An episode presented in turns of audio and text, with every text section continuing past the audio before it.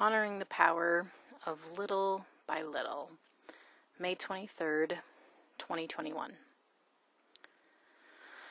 I'm the type of person who wants immediate results, instant gratification, overnight success. As you can imagine, I am regularly disappointed. I'm once again getting in touch with the concept of little by little how small steps can amount to big changes. Darren Hardy writes about this in his book, The Compound Effect.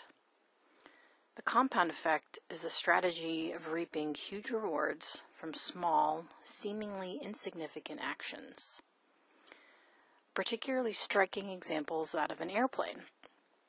If the nose of a plane is pointed just 1% off course when it leaves LA headed for New York, it will end up in Delaware once it gets to the East Coast. For reference, that's about 188 miles off course. The thing is, little by little, baby steps, whatever you want to call them, aren't sexy. They're not fun.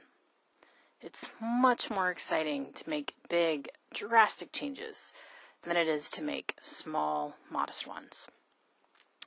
We love hearing about people plucked from obscurity. The model who was scouted at the mall. The first time actor starring in a blockbuster. But the reality is, most people toil away for years before they have their big break, if they ever have it at all. Many of us are seduced by YouTube videos that promise you can drop a dress size in a week if you do the person's workout every day. But it's not true. That's too soon unless you're also starving yourself.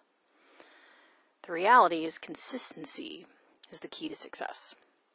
Tony Robbins reminds us it's not what we do once in a while that shapes our lives. It's what we do consistently. The things that have shaped my life in the biggest ways meditation, yoga, recovery I've not only done consistently, but also gradually. I started meditating just once a day for five minutes and then gradually built up. I went to one recovery meeting once a week. I didn't dive into a 10 day meditation retreat, nor did I attend six meetings in one day. Some people do both of those things, but for me, that doesn't work because I get overwhelmed, burnt out, and then I quit. Sure, grand gestures are fun and exciting, but it's the little actions every day that make a lasting impact. For today, I'm reminding myself there is value in the small things and doing things one day at a time, little by little. I'm again reminded here of vast canyons that are created by water wearing down rock, little by little, day by day. Little by little adds up to something beautiful and grand. And right now is the time for me to practice that, knowing eventually I'll see the results I'm looking for. I dream of a world where we focus on small choices just as much, if not more, than the big ones.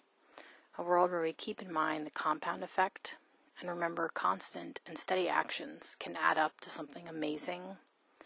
A world where we honor the power of little by little. Another world is not only possible, it's probable.